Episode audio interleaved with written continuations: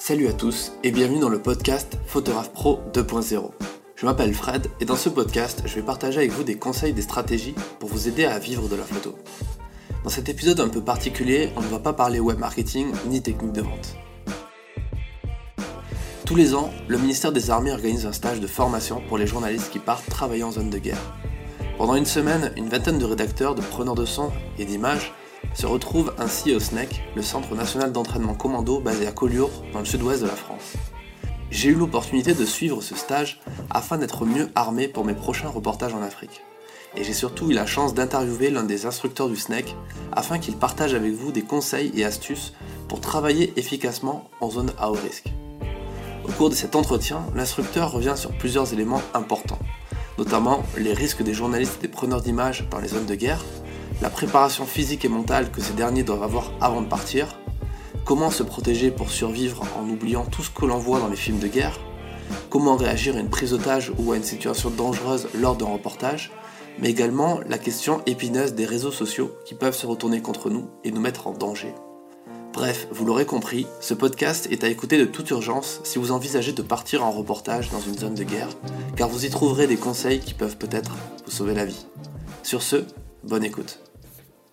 Je suis agent-chef, je m'appelle Pierre, j'ai un peu plus de 30 ans de service dans l'armée de terre et plus particulièrement dans l'infanterie. Aujourd'hui, je suis l'adjoint de Collioure et je suis formateur commando au SNEC depuis une dizaine d'années. C'est un centre de formation dans lequel passent tous les sous-officiers et tous les officiers de l'armée de terre, mais également une bonne partie des sous-officiers de l'armée de l'air, les commandos de l'air, plus des unités particulières comme le GIGN, des éléments d'intervention de la police, des pompiers donc du ministère de l'Intérieur et des équipes de sport de haut niveau. 2 fois par an, il y a un stage qui est fait donc pour les journalistes, soit pour se préparer à partir sur des théâtres sensibles,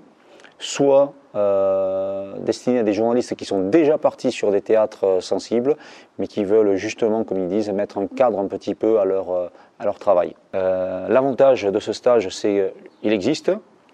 L'inconvénient, si on peut dire, mais là, on ne peut pas compresser le calendrier.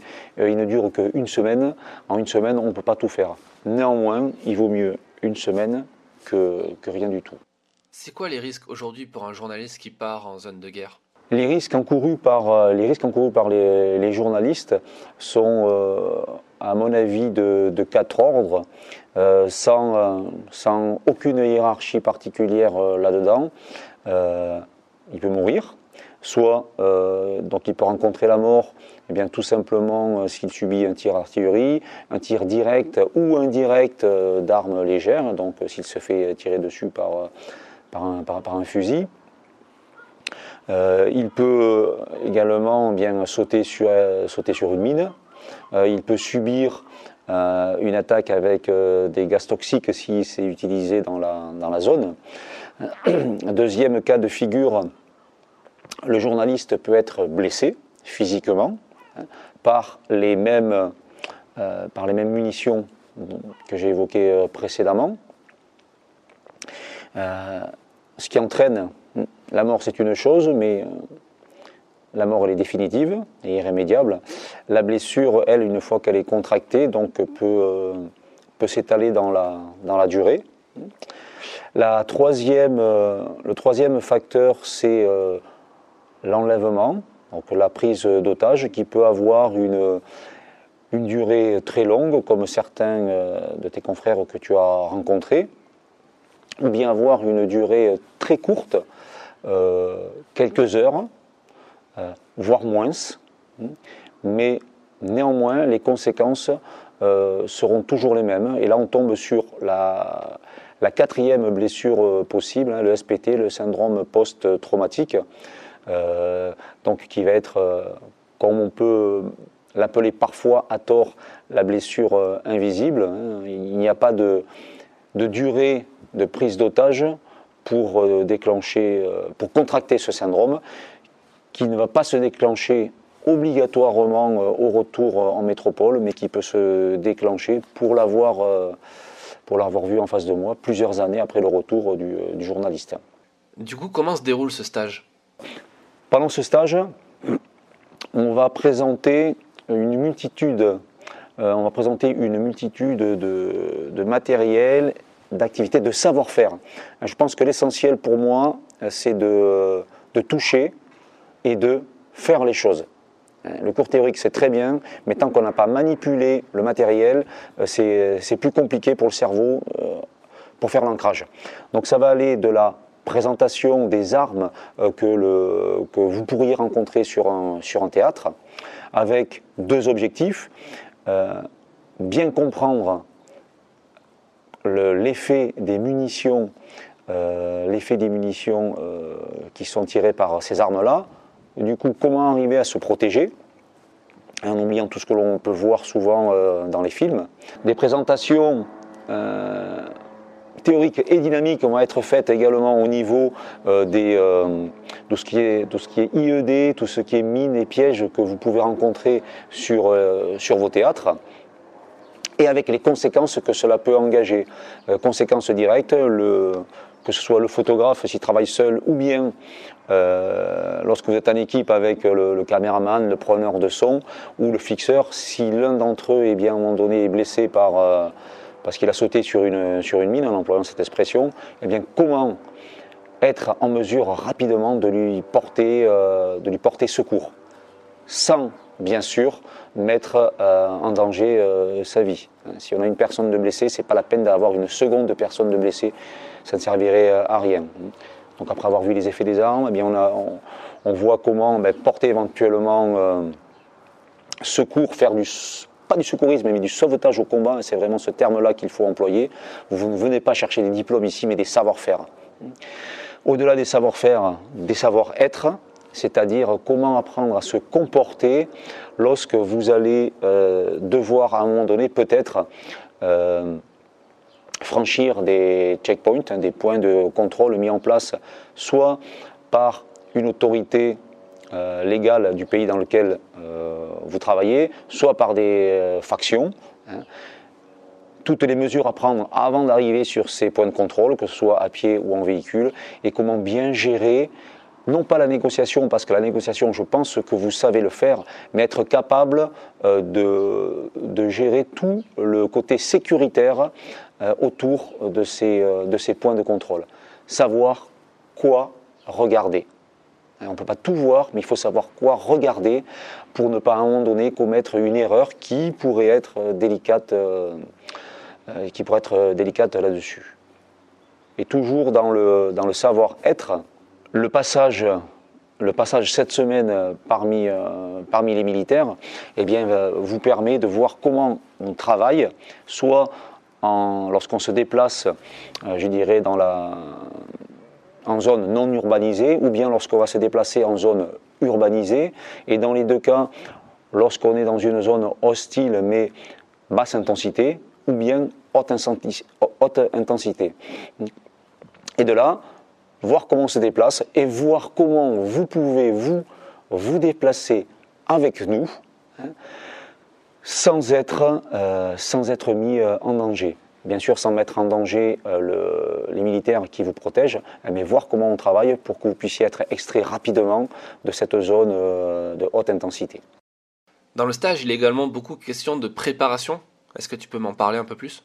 Comme vous a dit, je reprends les termes du docteur Chaput.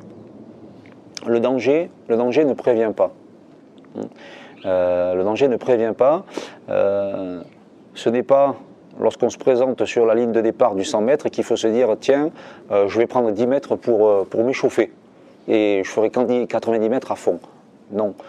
Lorsque vous décidez de partir faire votre reportage, lorsque vous décidez de partir de la métropole, de la zone sécurisée, il faut à ce moment-là être prêt. Ce n'est pas en arrivant sur le territoire qu'il faut se dire « Bon alors, physiquement, je n'ai pas la grande forme parce que je rentre de 3 mois de reportage dans tel pays, je suis bien fatigué ». C'est trop tard. C'est trop tard, donc il va falloir peut-être prendre d'autres décisions à ce moment-là.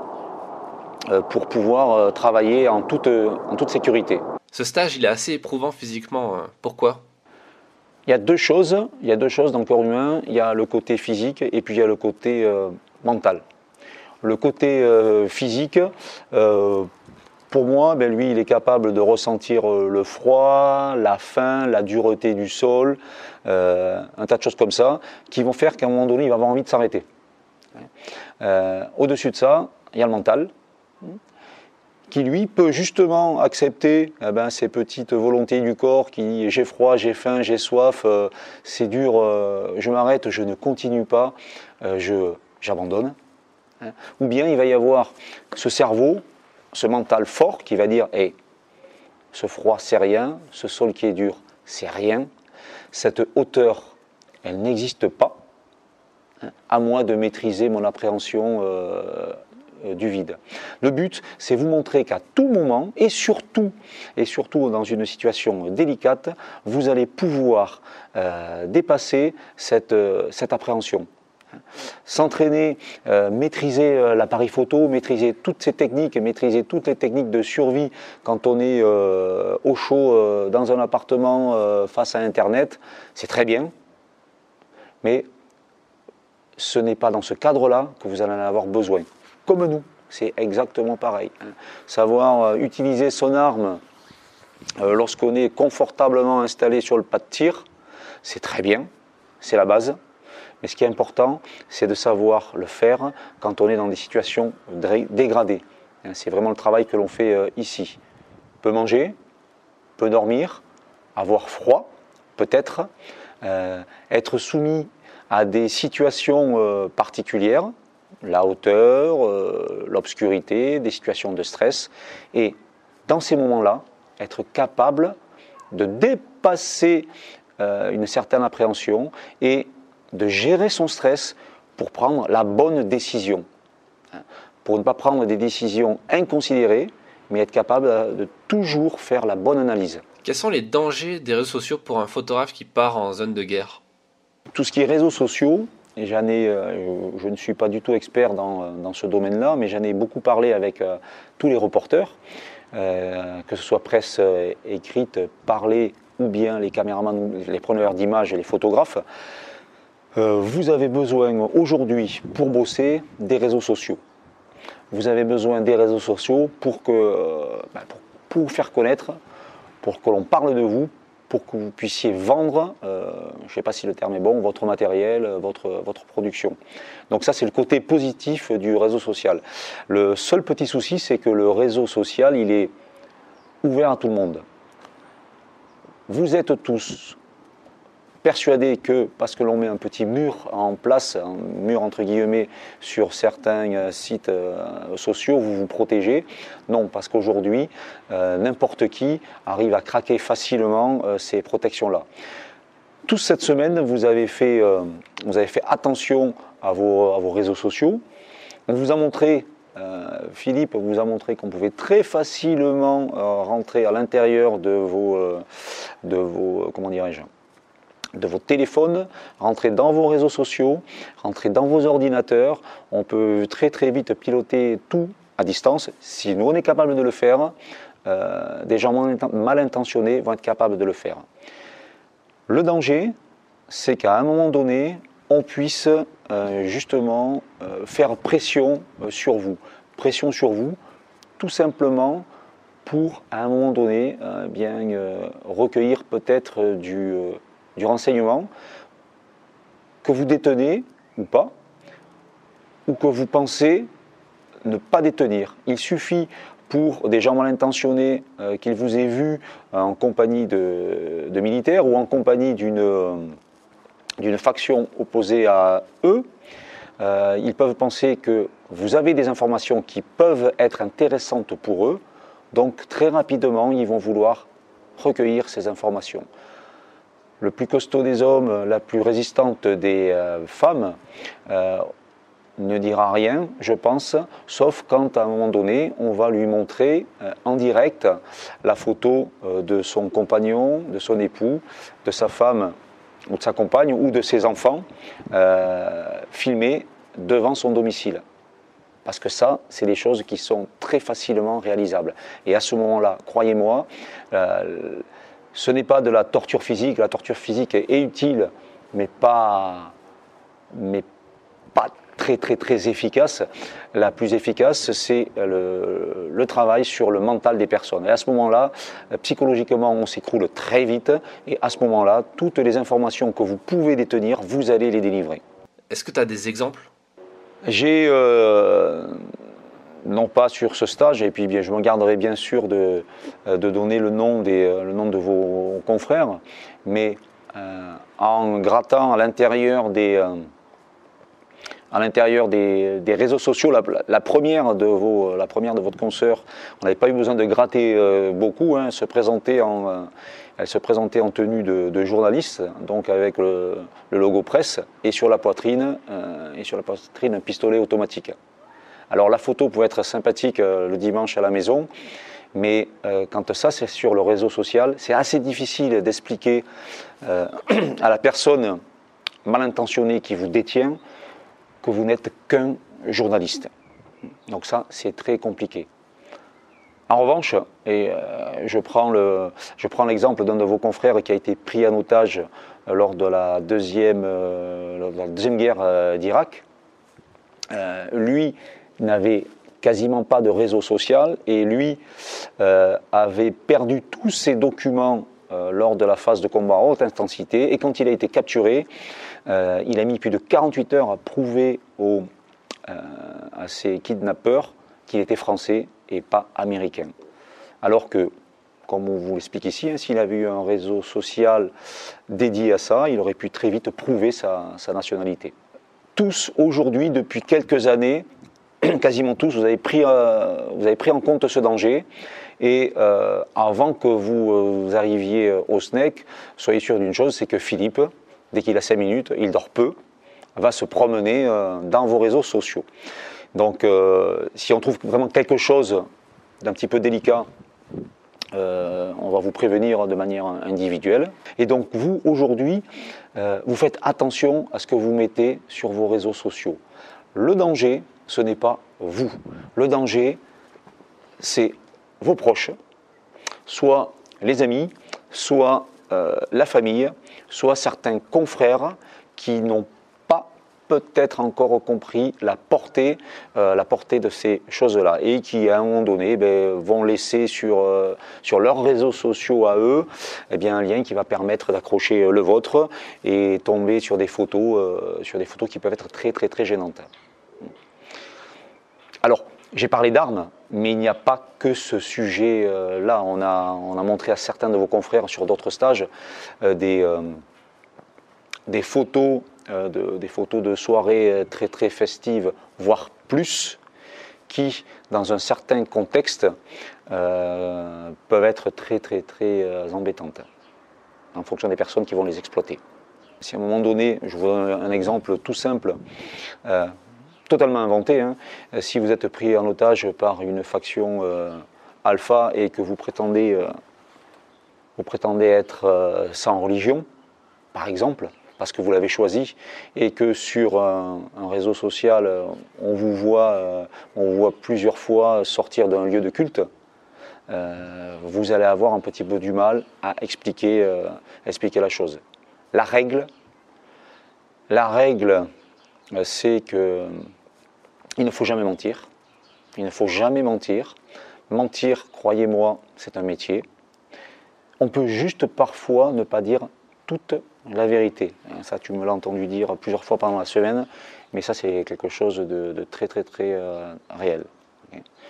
Et on ne s'invente surtout pas, c'est comme pour la préparation physique, on ne s'invente surtout pas une légende ou je ne sais quoi, au moment où on est capturé soit par des gens mal intentionnés, soit par des services de sécurité d'un quelconque pays. On pose parfois la question, est-ce qu'un photographe qui travaille sur la thématique de l'armée, il travaille forcément pour l'armée? Oui, il travaille pour l'armée. Il travaille complètement pour l'armée dans le sens où, et là je joue sur les mots, dans le genre où être embedded, ça va être permettre à un journaliste de se déplacer d'un point A à un point B en étant sécurisé par un groupe de militaires. Et quand je dis qu'il travaille pour l'armée, c'est qu'à un moment donné, il ne va pas se mettre en danger lui, mais également mettre en danger supplémentaire les militaires qui sont là pour le protéger.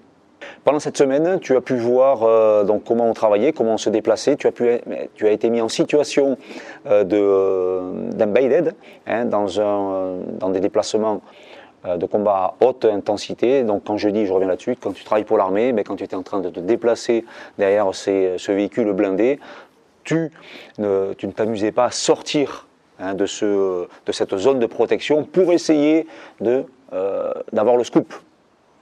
Okay. Donc, si certains pensent que être embedded, c'est travailler pour l'armée, et qu'on n'a pas besoin de se déplacer avec l'armée, d'être embedded, je me dis, si on met en place donc des unités pour protéger les journalistes sur un déplacement, c'est que cette zone doit être relativement dangereuse. Okay. Et si la zone est relativement dangereuse, je pense qu'aller travailler seul de l'autre côté, puisque c'est ça aussi la question qui peut être posée, oui, mais si on est au sein d'un groupe de militaires, on ne verra qu'une partie des choses. Oui, mais si vous êtes en face, vous verrez une autre partie des choses, mais seulement là, la protection n'existera peut-être plus du tout. Okay. Ce qui est important, pour moi, c'est toujours de garder un équilibre réel dans la balance entre la sécurité et l'efficacité. Si vous restez dans votre hôtel, vous ne ramènerez pas grand-chose. Si vous n'êtes jamais embedded et que vous allez tout le temps récupérer le scoop, c'est super. La seule chose, le scoop, il faut le ramener à Paris pour pouvoir recevoir toutes les félicitations. Et les grands prix, mais pas à titre posthume. Alors, ceux qui me regardent vont dire, oui, mais si on ne prend pas des risques démesurés, on n'aura pas les photos. Robert Capa disait, si la photo n'est pas bonne, c'est que tu es trop loin. Okay. C'est l'introduction du cours du docteur Chaput. Hein. Je vous laisse venir au stage pour avoir la suite du commentaire là-dessus.